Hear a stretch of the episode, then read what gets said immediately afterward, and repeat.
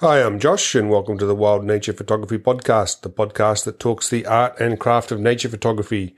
It is the fourteenth of September two thousand twenty-one and this is podcast number twenty. I've got a few things to talk about on this episode, so bear with me a little bit. Uh, it might be a longer episode than normal. We'll just see how we go. Um, I've had um, quite a few more emails over the last couple of weeks asking me, you know, again, what's going on here in Australia with the COVID situation. And I think we'll just talk about that first and get that, that out of the way. The situation here is that we have around, uh, around about somewhere between fifteen hundred cases and, and just under two thousand cases per day of COVID in New South Wales. That's the state that's sort of north of where I live. In the state where I live in Victoria, we've currently got sub five hundred cases per day. So still very, very low by world standards. But our governments have more or less given up here on, I think, trying to contain it. And at this point, they're really going for, well, they're really going for vaccination um, rates at the highest levels possible. So as of a couple of days ago, vaccination opened up to any kids over the age of twelve. So both my kids have now had their first dose of vaccine. In fact, my daughter's having her second dose today. So that's a, that's a very good thing. Um, our vaccination rates here are creeping up, but really, I think, you know, everyone, government especially here is continually talking about the vaccination percentage, but the percentage isn't really what matters. What really matters is uh, you can open up when everyone who wants a vaccine has got a vaccine. You really sort of can't open up before then, regardless of what the percentage might be. So uh, despite the fact that that's all that the uh, government is talking about, it really doesn't matter too much. I mean, the lockdown situation here is is continuing the way it was. We're still restricted to this five-kilometre limit from home. You're not supposed to leave home unless you're going shopping or to get some exercise for a couple of hours. Masks are mandatory uh, everywhere outside of the house, whether it's outdoors or indoors. No family gatherings are allowed. Um, I mean, the list sort of goes on with uh, with the restrictions. They are pretty heavily enforced, not really in the area where I live, but certainly in, in the, the city areas and things like that. There's reports on our news every day about people getting arrested or being fined for doing the wrong thing, not wearing masks, uh, having events where they shouldn't have events. The fines have been steadily increasing. I think it's five hundred dollars now if you get caught not wearing a mask. And I think if you're holding some sort of gathering event outside where you're not supposed to, I think some of those fines might run north of five thousand dollars or ten thousand dollars even. It's pretty crazy. So most of the stores and shops here are shut. Some of the takeaway uh, food stores are open for uh, takeaway only. You can't eat in anywhere. You've you've got to take out. You go to the shopping centre. All this, all the uh, food malls are basically closed. If they are open again, it's takeaway only. You go to the shopping centre. Anything that's not a food store is basically closed and has been for weeks. So, I mean, it's it's driving many many businesses here in Australia either to the brink of going under or having already gone under. And our government seems to believe that uh, the only way out of this situation is uh, through lockdown. Uh, look, their lockdowns did kind of work initially, but um, now with this new Delta variant that spread so easily, it doesn't seem to be the case, and we can't seem to get it under control here. So it's kind of a never-ending pandemic, really. I mean, it just seems to go on and on and on. We go in and out of lockdown. I think this is lockdown number six or seven now. I actually can't even remember. It's just it's been going on for so long. You know, in three weeks' time, I'm supposed to be getting on a plane and going to Finland for my workshop up there for wolves and wolverines on the Russian border. I'm really looking forward to that. I'm just hoping that everything stays in place for that trip and that I can actually go and, and make that uh, make that happen. I'm so super keen, super excited for that. I mean, at the moment, the um, the border restrictions on Finland, and I think we'll move off COVID. That's enough talking about COVID for a while. It's all we hear about on the news. So just talking about Finland now, the, the current restrictions in Finland are that Finland is open to travellers who have been double vaccinated. I think uh, your last vaccine dose has to have been at least fourteen days, and that's currently the situation until the nineteenth of this month. And then there'll be an update on the Finland Borders uh, website, and hopefully it's going to stay the same. And uh, I'll be flying out uh, a couple of weeks later for Finland and um, spending at least a month overseas, probably more, because uh, um, as I've said in one of my earlier podcasts, at the moment, coming back into Australia, I will be required to do two weeks hotel quarantine. So I don't really want to do that. Uh, I can't actually even get a flight back into Melbourne where I live. I have to fly back into Queensland, which is uh, up in the northern part of Australia, and uh, then transit back down to Melbourne on a on a flight. Now, probably what will happen is I'll have to do two weeks hotel quarantine in Queensland, which really appeals to me even less than having to do it here in Melbourne. So my plan is to probably stay in Finland uh, until such time as that restriction eases here in Australia, and then return uh, return at that point in time. I don't mind spending a bit more time in Finland. It's a beautiful part of the world, especially as it's coming into winter at that time of the year.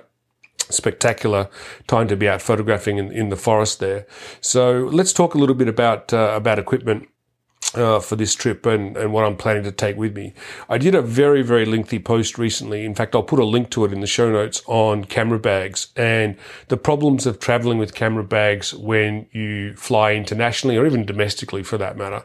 Uh, and, you know, when you want to be able to travel in comfort, but you also want to be ready to go at the other end. It's very, very difficult. Now, I long ago gave up, I won't repeat my whole podcast, but the whole uh, blog post, but I long ago gave up uh, walking through airports with backpacks. I just find them too uncomfortable. You know, it's it seems uh, every time I catch a plane that the gate that I need to walk to is at the very other end of the airport. So it's always quite a long walk, and backpacks are very heavy when they're full of gear. And they're just not very comfortable or convenient in airports. So for years now, I've been using rollers to move my gear through airports and then repacking that gear back into a backpack when I get to the other end. Now, that's that's fine, but it necessitates a second piece of luggage to pack a backpack into, which, again, is a bit of a pain when you're moving through airports, having to always pick up two pieces of checked luggage. So I'm trying a new system for Finland. I've purchased one of these new um, S K B hard cases. It's very similar to a Pelican case.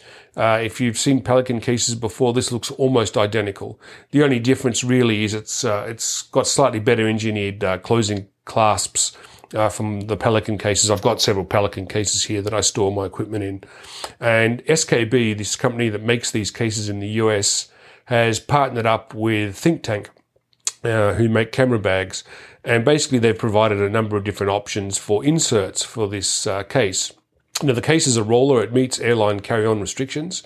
I've opted for the carry case insert, so inside that I can fit my six hundred millimeter F four. I can fit two Canon one D X Mark threes, and I've also got a sixteen to thirty-five and twenty-four to seventy in there. So quite a quite a bit of glass, particularly because there's a six hundred millimeter in there as well. So that's got rollers, that bag, and I'm going to use that uh, in combination with my Gura Gear Chobi, uh, which I'll probably put a seventy to two hundred in as well, uh, and roll that through. Um, roll that through the airport.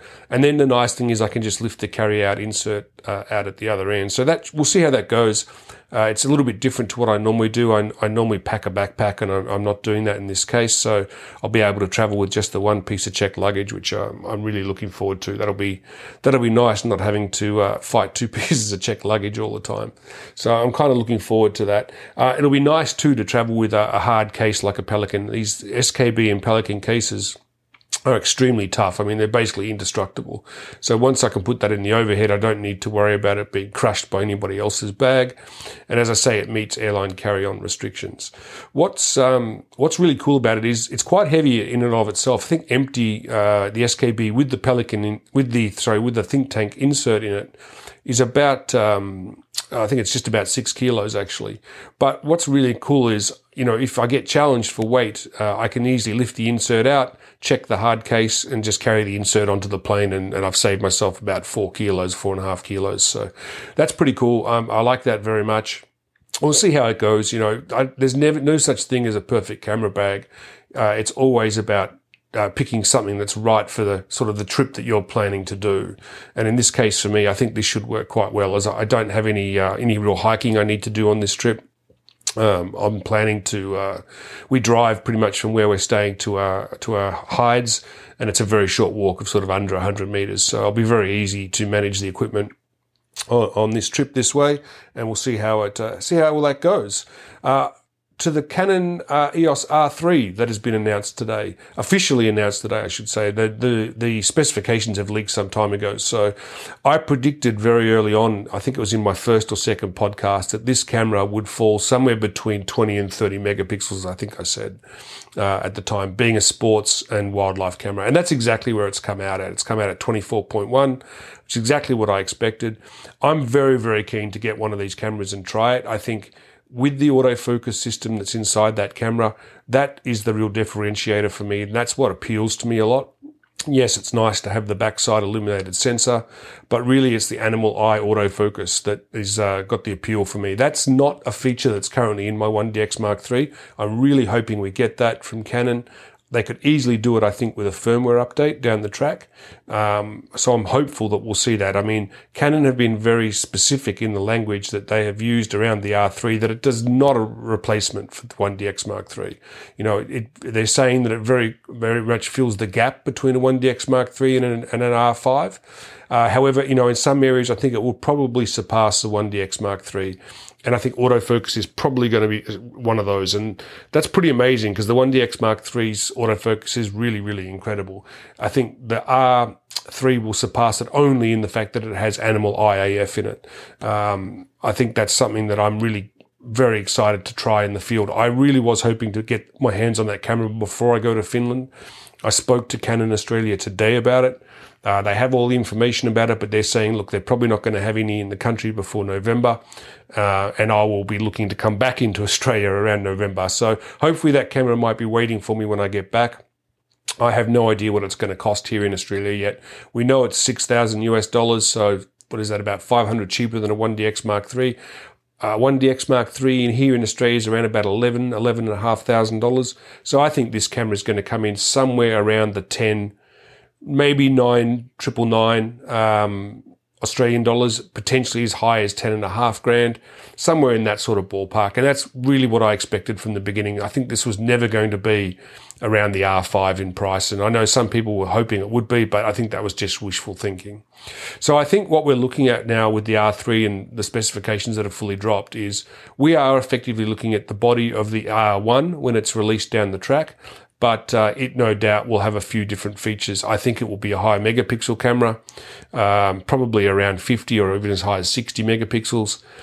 Uh, when that camera is announced, or development announcement, and then finally announced, who knows when that will be. I don't think it will be this year. I actually think we won't see an R one until the next Olympics. And that's traditionally been the cycle for one series cameras, is, is every four years. But I think that that camera, when it comes, as I say, will be a higher megapixel camera. Uh, it's also likely to have two, um, CFast, um, Sorry, C F Express card slots instead of just one. That's really the big Achilles heel, I think, of the E O S R three. I'm disappointed that Canon went with uh, one C F card and one uh, S D card. I really would have loved to be able to write to two C F cards at the same time.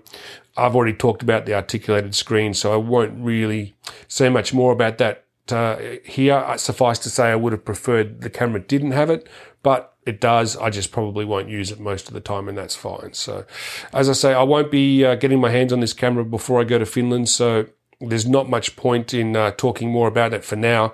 I think there'll be a whole bunch of YouTube videos over the next week that are released as um, people release uh, videos that uh, they've been under N D A on. And no doubt people will have more to say about this as a, as a tool for wildlife and sports photography. And I think we have to keep in mind that that's where this camera sits. It sits squarely in sports and wildlife. And, you know, no doubt we'll see people lamenting and bashing the camera for not being high megapixel, but really it's not trying to be. Nature and wildlife photographers and sports photographers, we don't need or want high megapixels. twenty to twenty-four is heaps for what we do. So very, very happy from that. It's, that's what it's coming with. So I think we can probably wrap it up there. That's most of what I wanted to talk about today. If you're interested in checking out that long blog post I did on flying with camera gear, as I said, I'll put a link to that in the show notes so you can have a look at that. Um, it might be worth a read if you travel internationally. Uh, the next um, thing I really wanted to talk about was the equipment I'm going to take to Finland. I've touched on that when I've discussed the new S K B and Think Tank case that I'm taking with me. Uh, I think that pretty much will be it for me in terms of equipment for Finland. Uh, I'm not going to be packing a tripod. uh, just my fluid head, which I can uh, use inside the hide. We have some um, shelves set up that that can sort of just get bolted to. So it's, that allows me to save a little bit of weight when I'm traveling. Uh, I do like to take a couple of wide-angle lenses for this part of Finland. There's some spectacular landscape around the lakes, so uh, always love to do that, especially this time of year when the temperature's dropping in Finland too. There's a lot of morning mists and, and fogs, and it's very atmospheric, extremely beautiful. At the moment uh, here in Melbourne, the temperature's starting to come up now with spring, so it's going to be a great time to be getting out of here. It's going to feel like a prison break after being stuck in this country for what is now, what is it, nearly two years, a year and a half, eighteen months, something like that. I tell you, I can't wait to get on a plane and get out of here. Um, it's it really is starting to feel like a prison, this country. They're talking about easing travel restrictions towards the end of this year. We'll see if that happens or not. I, I really have my doubts that travel, international travel into and out of Australia is going to properly reopen this year. I think it's going to be well into next year. One final thing to cover off for today. We've gone over quite a little bit, but uh, I just wanted to talk about Mongolia for a moment. I have a workshop, an expedition to Mongolia that is scheduled for December this year. That is scheduled to run in two parts, actually. The first part was for Palace Cat and the second part for Snow Leopard. Now, the travel restrictions in and out of Mongolia uh, vary depending on whether you look at the Australian Mongolian Embassy website or whether you look at some of the other uh, Mongolian websites. At the moment, though, my understanding is that uh, travel in and out of Mongolia is pretty much by charter aircraft only, and that many of the provinces uh, have restricted travel. So that's very problematic for this uh, particular trip. So I have my doubts that the Mongolia trip in December will go ahead. We'll see. Won't make a final call on that till later next month. But um, if you're booked on that trip, I'll be keeping you up to date. Um, and we'll be seeing what what uh, what transpires with that um, that trip and travel restrictions. So that's it for today. We'll wrap it up there. I'm Josh. It has been the fourteenth of September two thousand twenty-one, and I look forward to seeing you out in the field.